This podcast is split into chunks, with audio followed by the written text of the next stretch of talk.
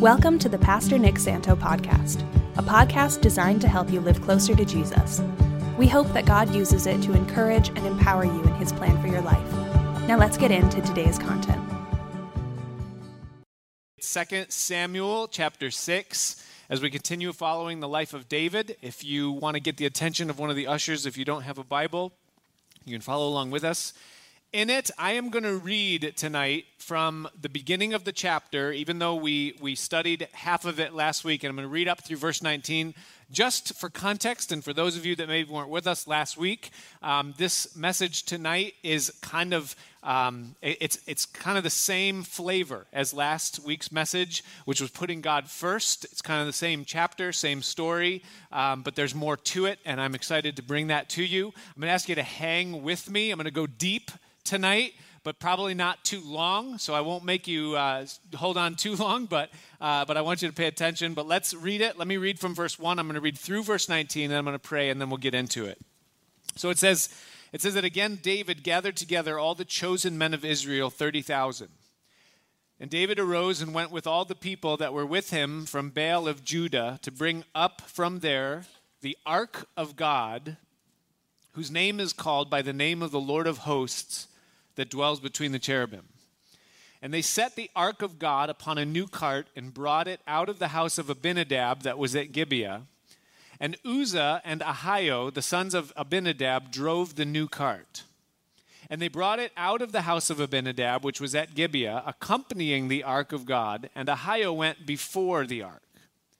And David and all the house of Israel played before the Lord on all manner of instruments made of fir wood even on harps and psalteries and timbrels and cornets and on cymbals. And when they came to Nachon's threshing floor, Uzzah put forth his hand to the ark of God and took hold of it, for the oxen shook it. And the anger of the Lord was kindled against Uzzah, and God smote him there for his error. And there he died by the ark of God. And David was displeased because the Lord had made a breach upon Uzzah, and he called the name of the place Perez Uzzah to this day.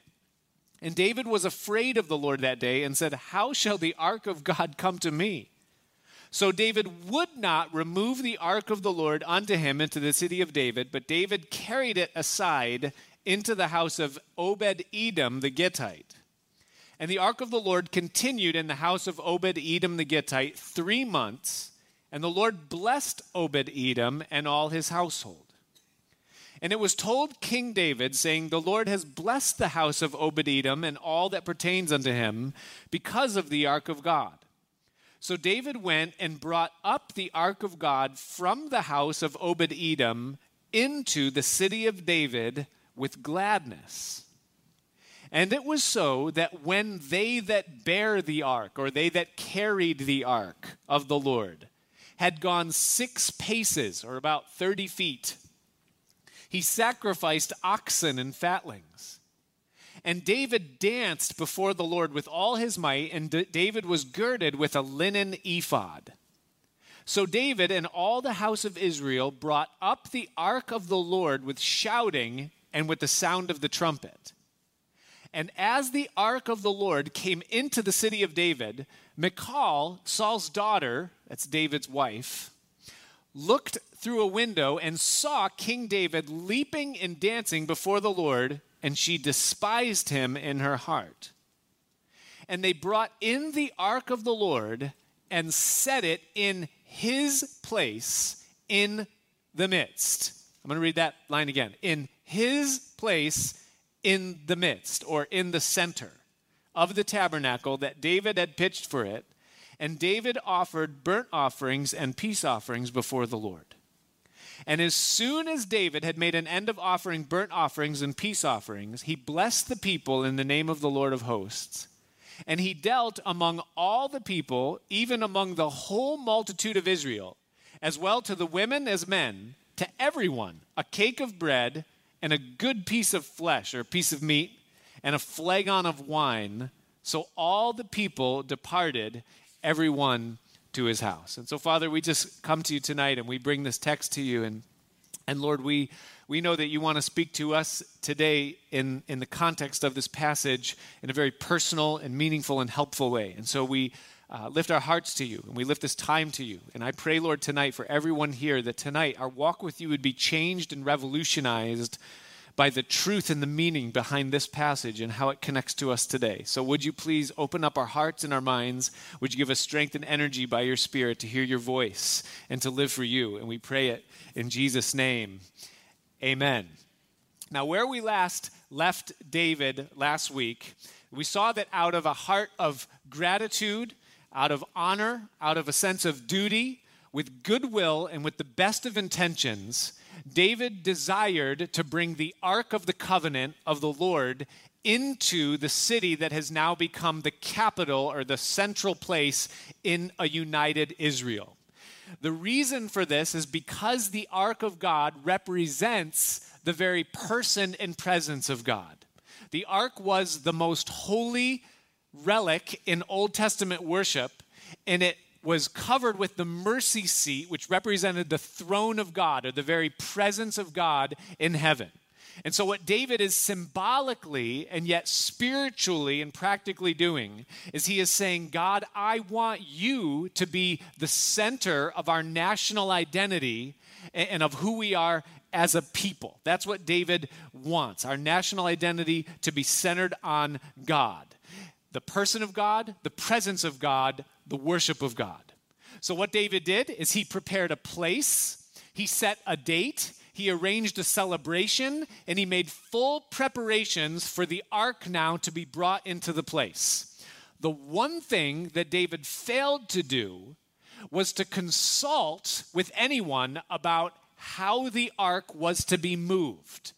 Now, the proper way that the ark was to be moved is that it was to be carried by the priests. It was to be first in procession and it was to be separate from the multitude. It was something that was to be venerated and honored and esteemed because God is to be venerated and honored and esteemed because he is holy and it is to be done in reverence and in holiness. That's the way that it's supposed to be done. That's not how David did it the first time.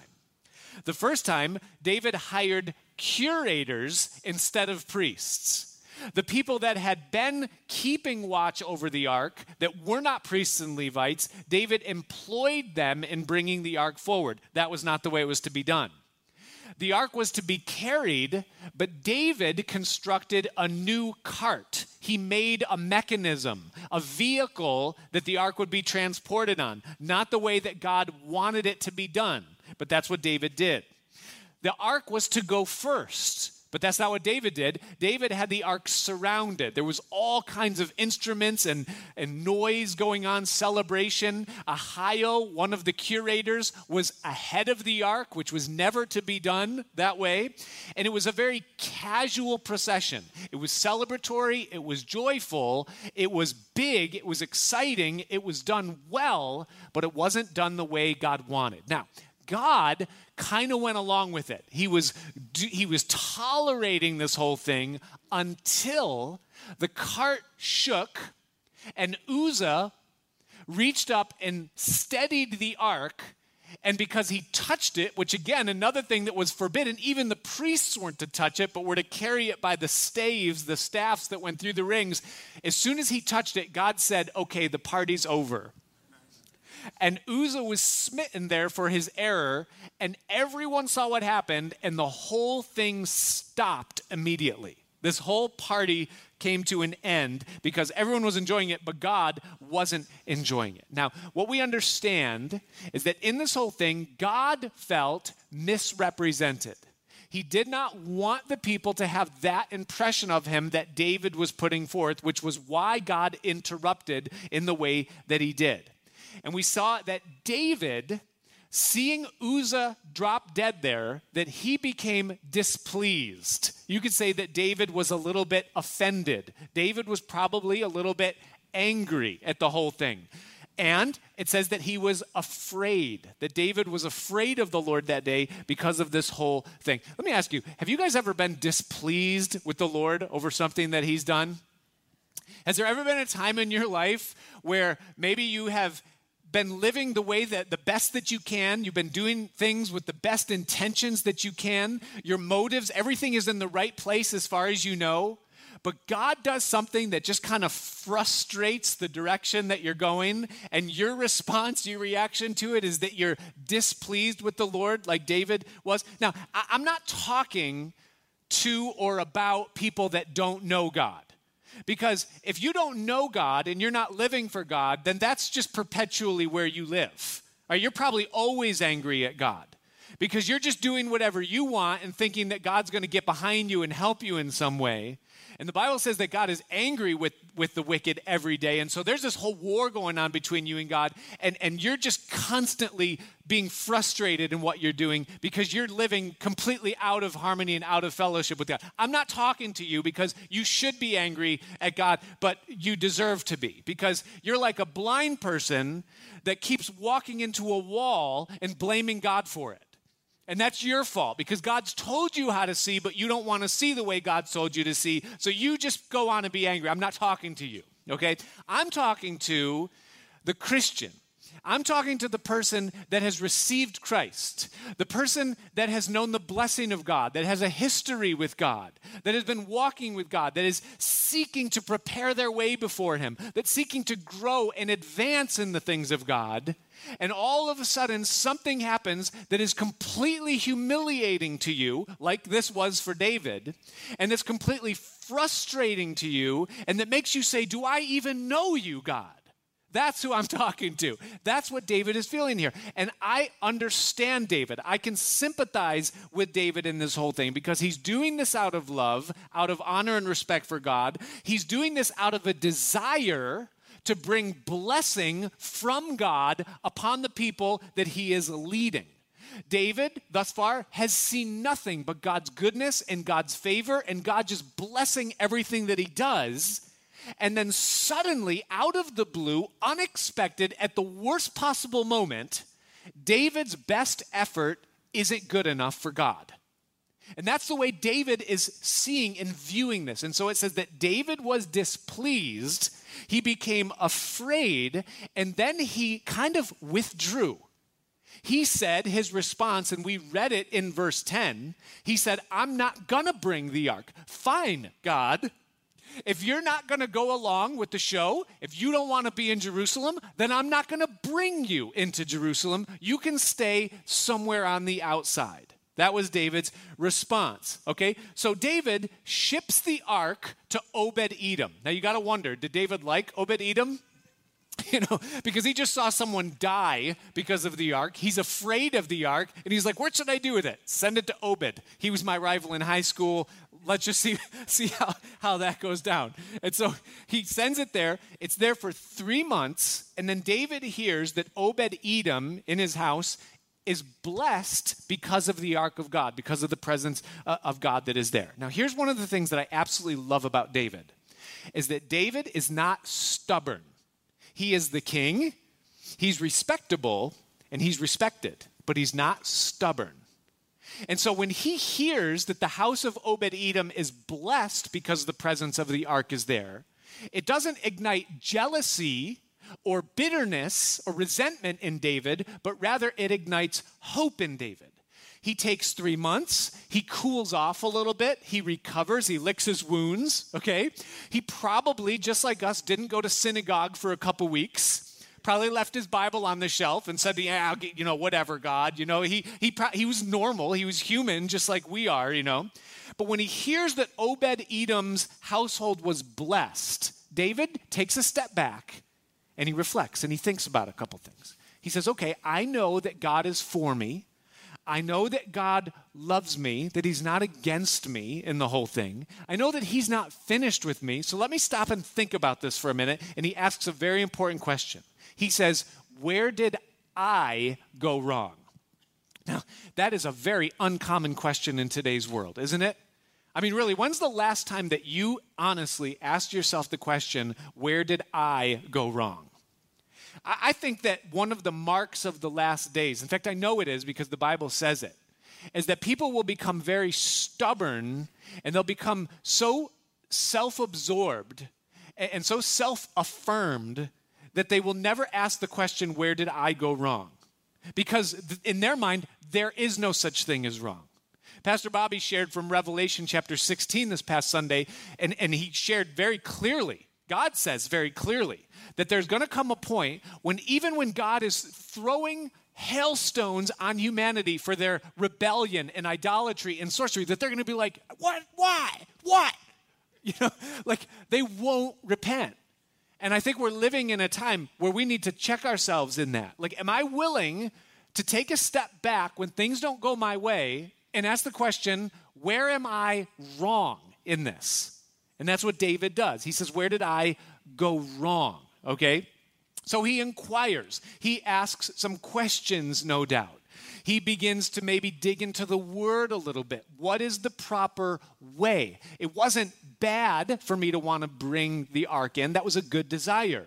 But the way that I went about it, the how of bringing God into the center of national life, that's where the error was. So, what did I do wrong? Okay? And David comes to the realization, I'm reading between the lines, but it's clear by David's second attempt at this, that he realized that he dishonored God by the way he presented him or represented him or put him forth.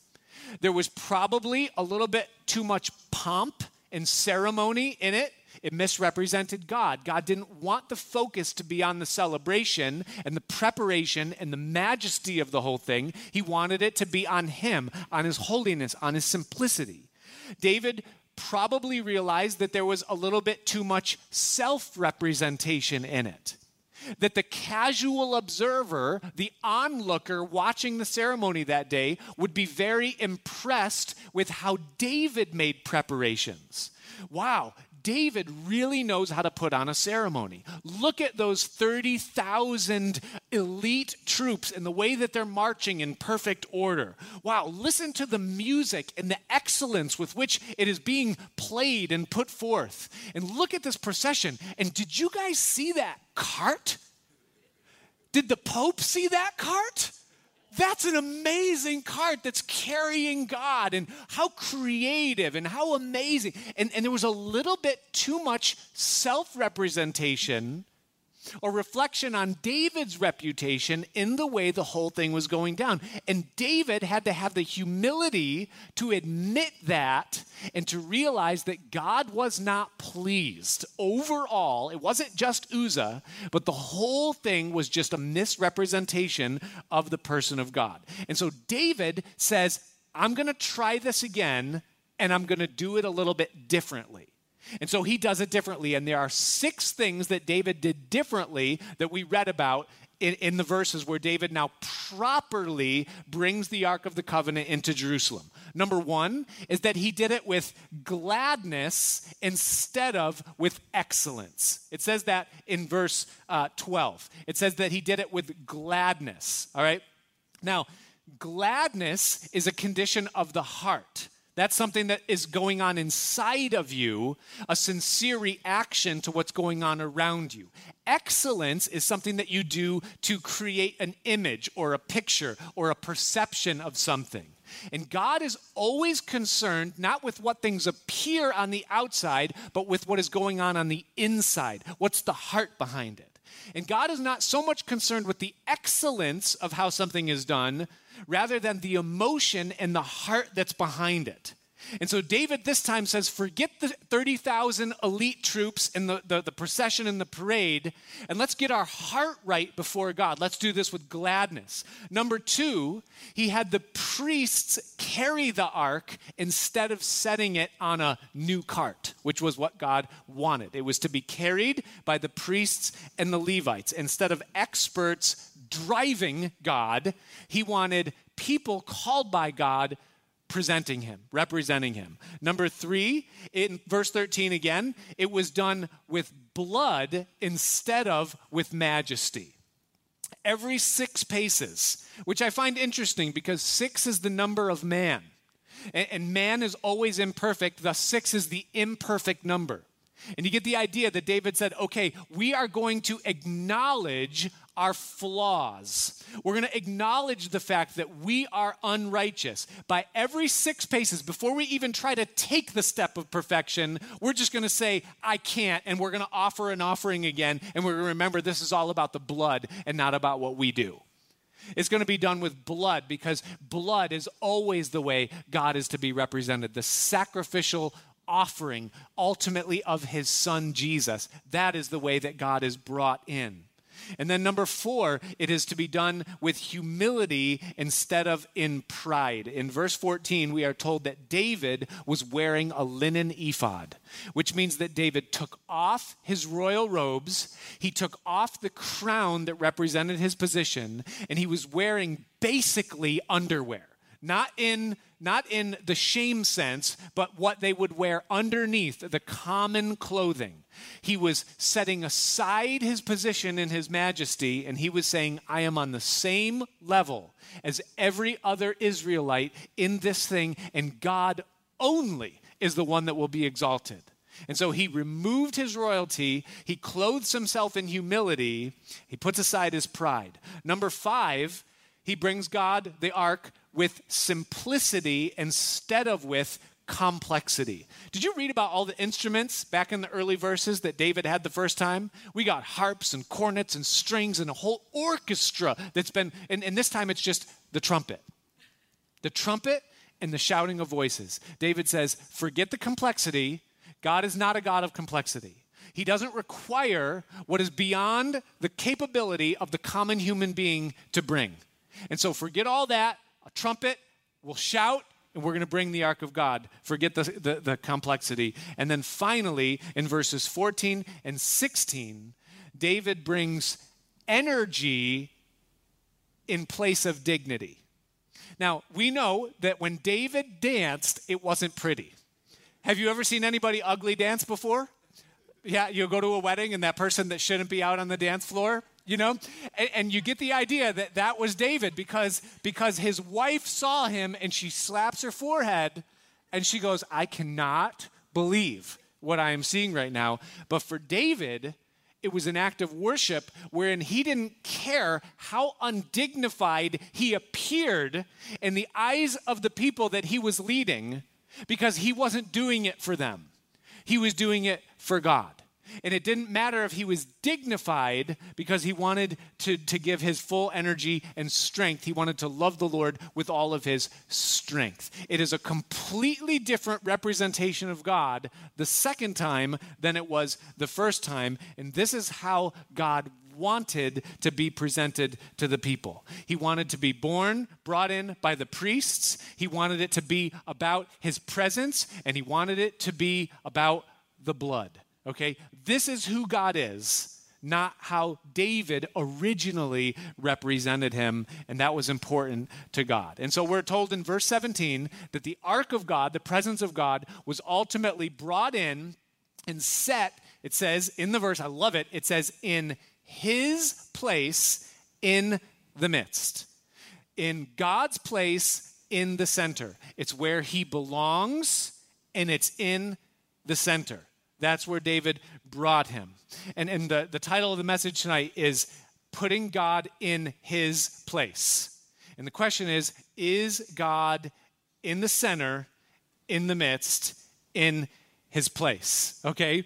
Now, ultimately, David does this. He brings God in, sets him in the midst, and then, as a full representation of who God is, once it is over and God is placed there, David gives to every citizen in Israel a loaf of bread, a steak, and a flagon of wine to represent the giving nature of God. This isn't tax stimulus. That's not what's going on where David's just like I'm going to give back, but this is this is who God is. This is the blessing of God. This is what he wants to do in our lives as he wants to provide. He's a giving God. He's a good God. And then David goes home, and we didn't read the verses, but in the rest of the chapter, that chunk of verses, verse 20 through 23, David now goes home to bless his own household, and he is met by a woman who is not happy. that is Michal, the one who despised David in her heart. And she was not pleased with the way David represented himself or the way he represented uh, the nation in this ceremony. She contends with David over it and she mocks him and she says, Was not the king of Israel glorious today in the way that he danced in his underwear in front of the maidens of Israel? And David stood up to this woman and he said that it was before the Lord that I danced, not before any human being. And the Lord chose me over your father Saul, and I will be yet even more undignified than this in the presence of my God. And the result of Michal's mockery of David is that David then kind of put her away, and she never bore children. She was barren for the rest of her life because of the way that she mocked David in this whole thing. And then the chapter ends. All, all that to say is that she disapproves. Listen, somebody is going to be displeased. Okay? The way that when you worship God, you'd rather have it be your wife or your husband than God. God was displeased the first time, and and Michal was, but she was like, "This is great. I mean, wow, look at this is elite. This is amazing." The second time, God is pleased, and Michal's like, I cannot believe this is happening. the whole thing. Someone is going to be grieved in the whole thing. But the question that we come to as we consider all of this that happened in this chapter and how it's recorded in the Bible is what in the world does this have to say to you and I today? Because the Bible tells us that the things which were spoken in times past are written for our admonition. And these things that were in the old covenant, that they are written for examples for us upon whom the ends of the world are come. And the Bible is very clear that God continues to speak through that which was spoken. So, what does this have to say to you and I concerning our walk with God and God's place within our life?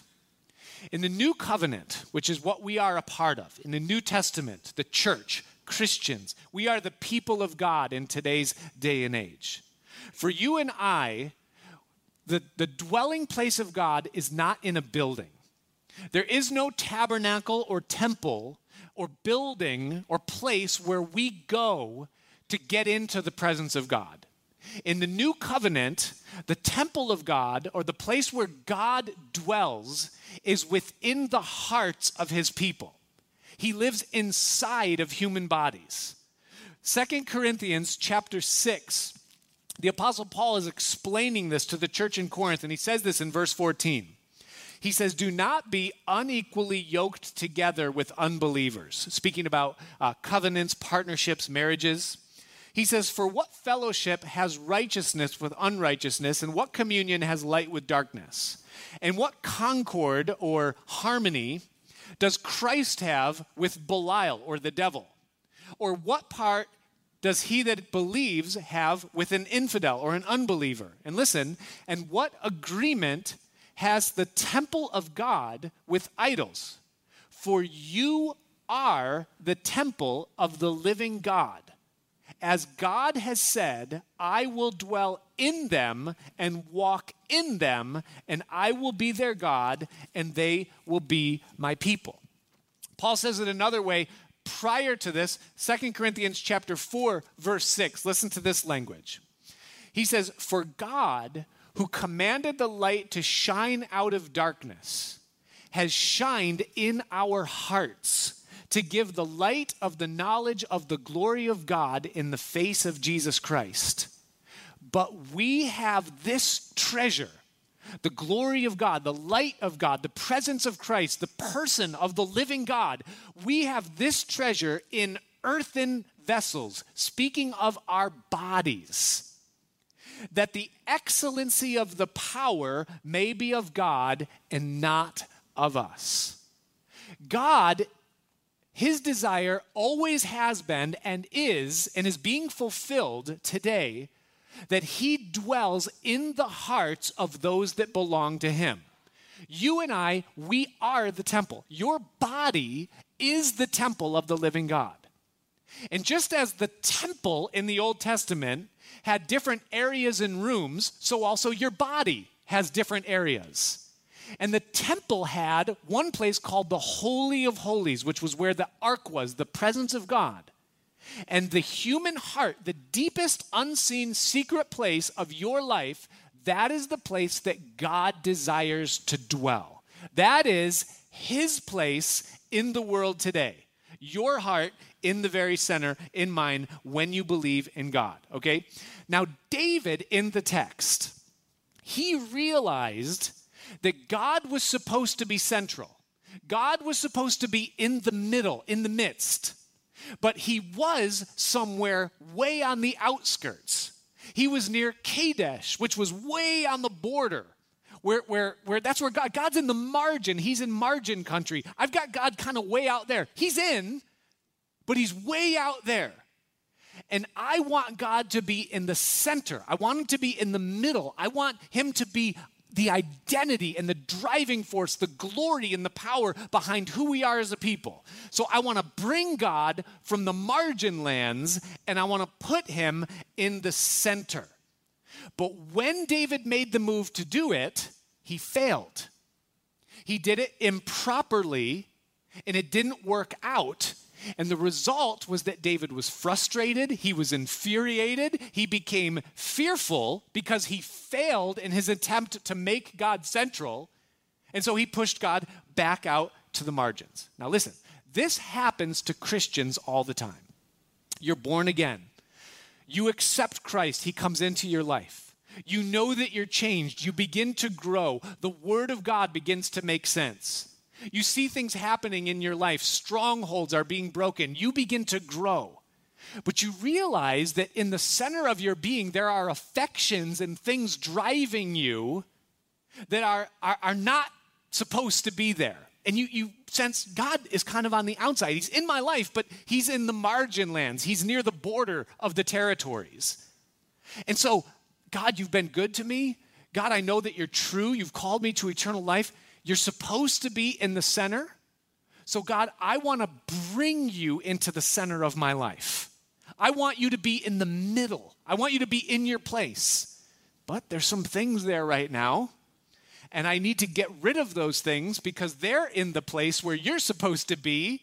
And so I'm going to I'm going to clean that out and then I'm going to bring God in.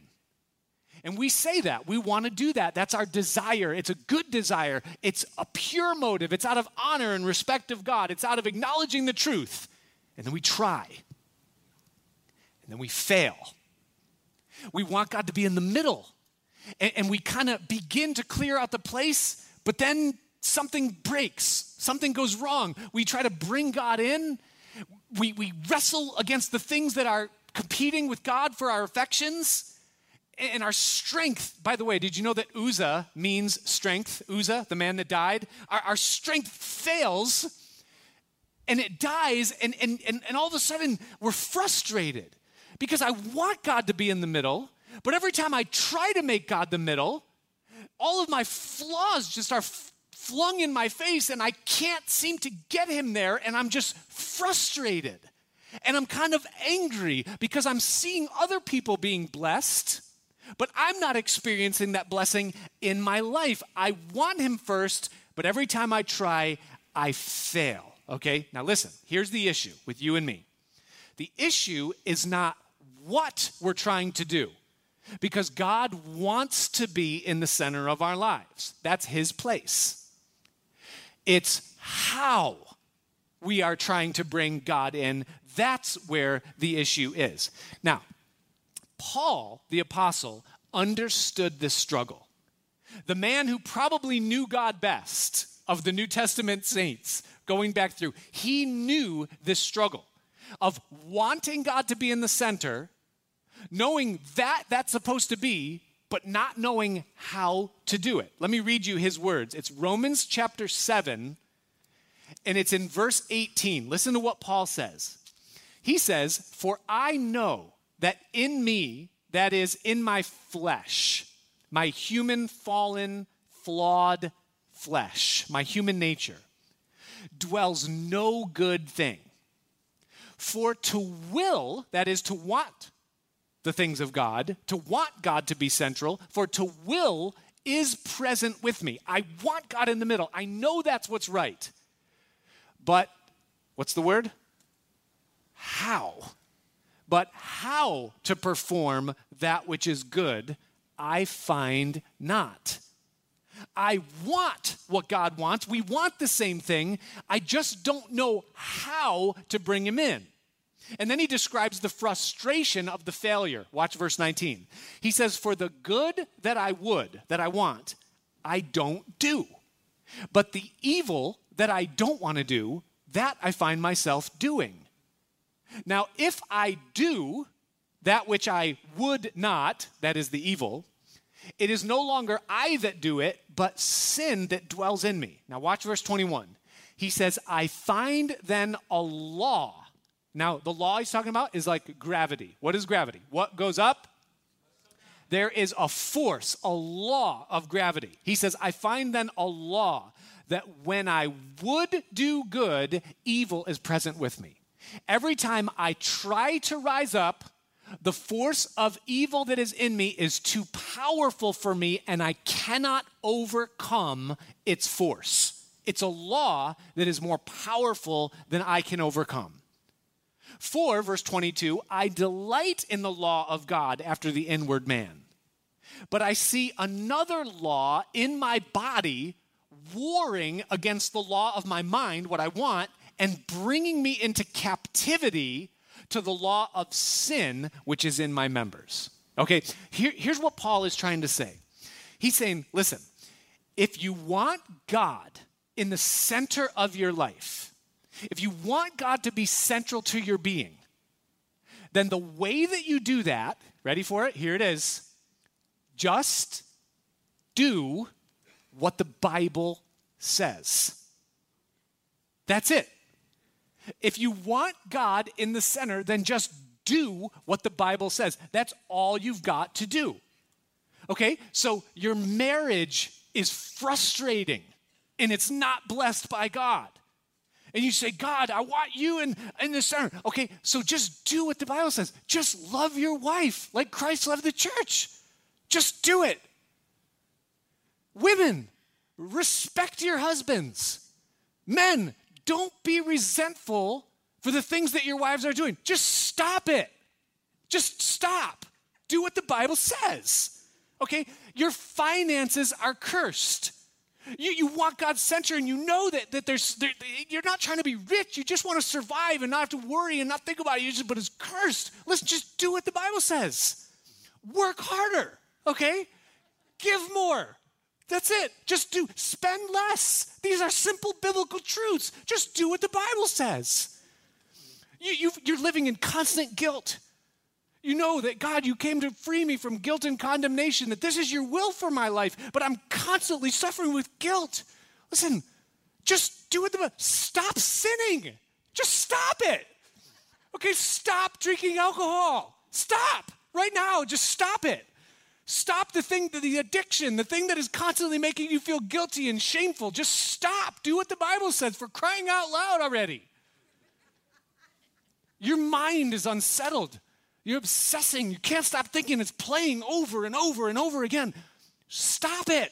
Okay? Just take captive every thought. That's what the Bible says. Just take the thought captive and stop it right now. Okay?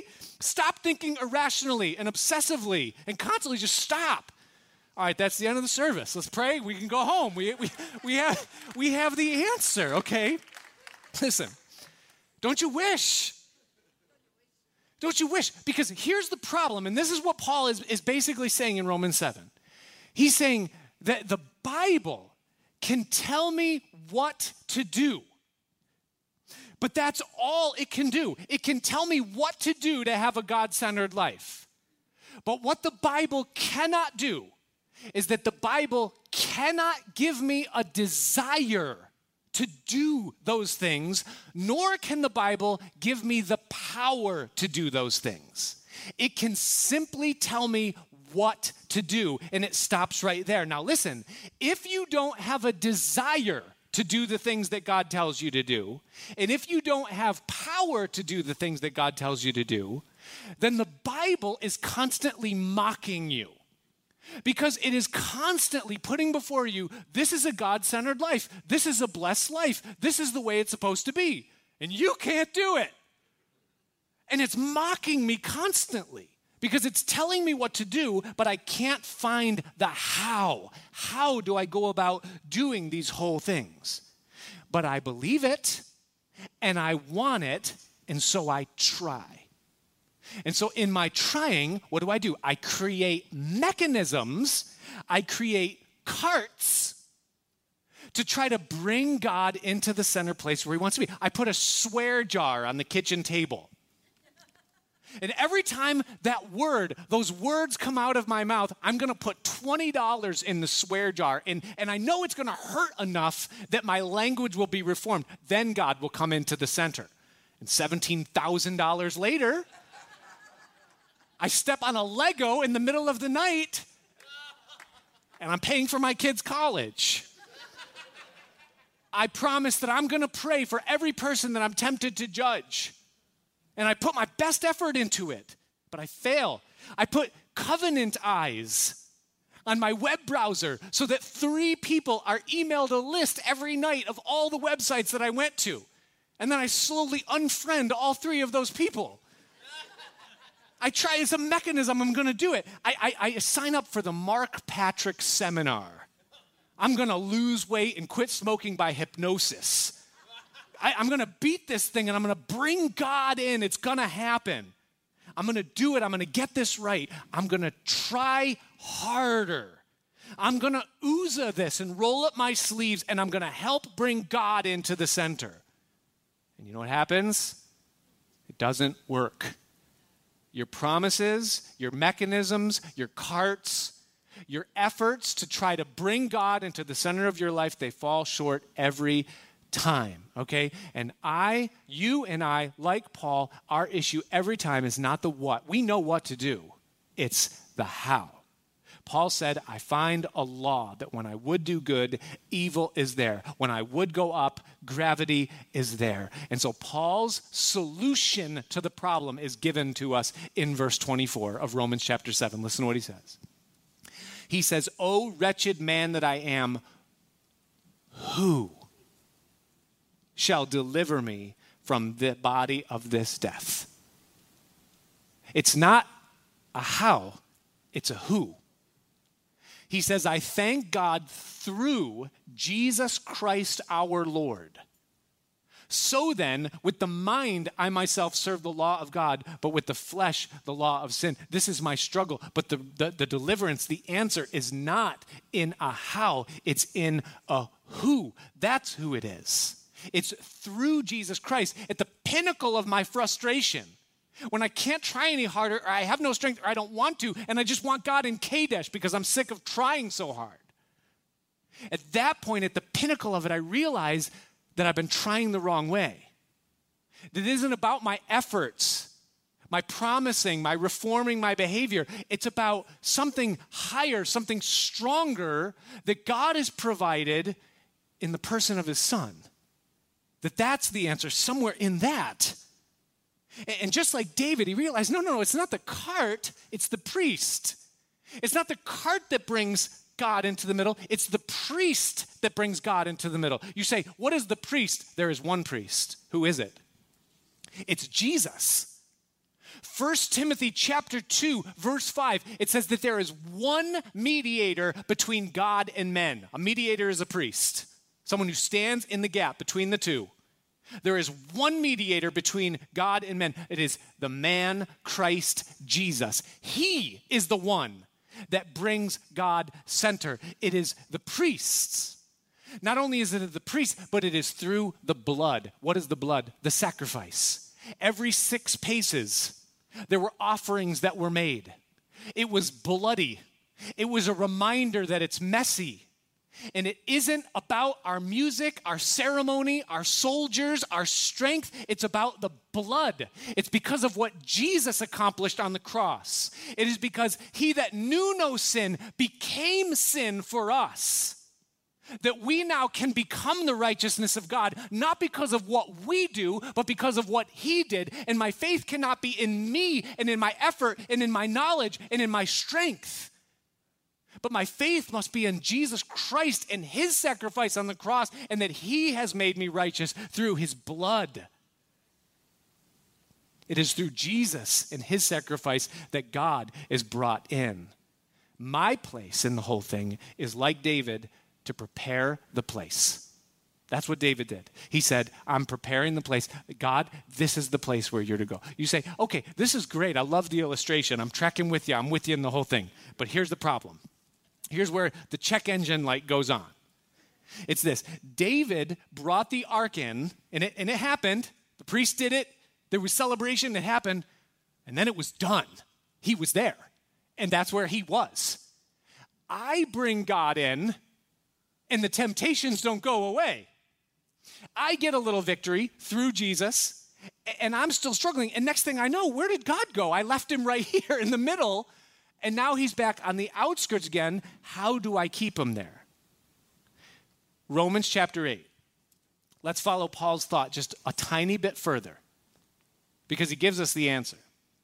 He says in Romans chapter 8, verse 1, he says, There is therefore now no condemnation to those who are in Christ Jesus who walk not after the flesh, but after the Spirit, meaning that it's not by your effort, but it is by what God has provided in the person of His Spirit. Now, here's what that is He says, For the law of the Spirit of life in Christ Jesus has made me free from the law of sin and death. Remember the law of gravity that we saw in the last chapter? Where every time he would try to rise up, evil would bring him back down? What he's saying is that that law doesn't go away if, if you try, you're always going to fail. But what he's saying is that God, in the person of his son, listen to me, has provided a more powerful law that overrules the strength of the law of sin and death. He calls it the law of the spirit of life in Christ Jesus. And he says that that law has made us free from the power of the law of sin and death. How? Verse 3 for what the law could not do, and that it was weak through the flesh. God, sending his own Son in the likeness of sinful flesh and for sin, condemned sin in the flesh. Watch this that the righteousness of the law might be fulfilled in us. Do you see that? Not by us, not even for us. He says it's fulfilled in us who walk not after the flesh, but after the Spirit. Here's what he's saying He's saying that when you prepare the place by saying, God, it's open, come. And not by my effort, but by your Son, the mediator, and the blood that he shed upon the cross, I open my heart for you to be central in my life. And I want your spirit, your presence, your person to live inside of me. Then what happens is that God comes into your life and he lives through you, giving you the desire and the power to live his commands from the inside. Not you trying, not what would Jesus do and I'm going to copy and mimic him and try harder. No, God, I'm surrendering to you and I want you to bring your power into my life and do it through me. I had a conversation with my dad years ago that has taunted me my whole life. And he, he was talking about selling, sales. And it was kind of a flippant thing. He was talking about someone else, and he was uh, saying, like, oh, this guy, he's this, and that's, but he sells things, and that's good because you have to sell something in this world to get by. And when he said that, it was like, it was like death. It was like, wait, you have to sell something to get by in this world. I hate selling. I can't sell. I can't sell any I can't sell something that's a penny. I can't sell. I hate selling. And that has taunted me ever since. Okay? I have a friend who is so good at selling that he gets people excited about spending money. Like they're like, well, how can I can I can't even find my credit card. I just want to give you every you know, and I marvel at it because I'm so bad at it. Okay, oh, I wish I was good. I wish I could do it. Now, if I took lessons from my friend. He's probably listening right now.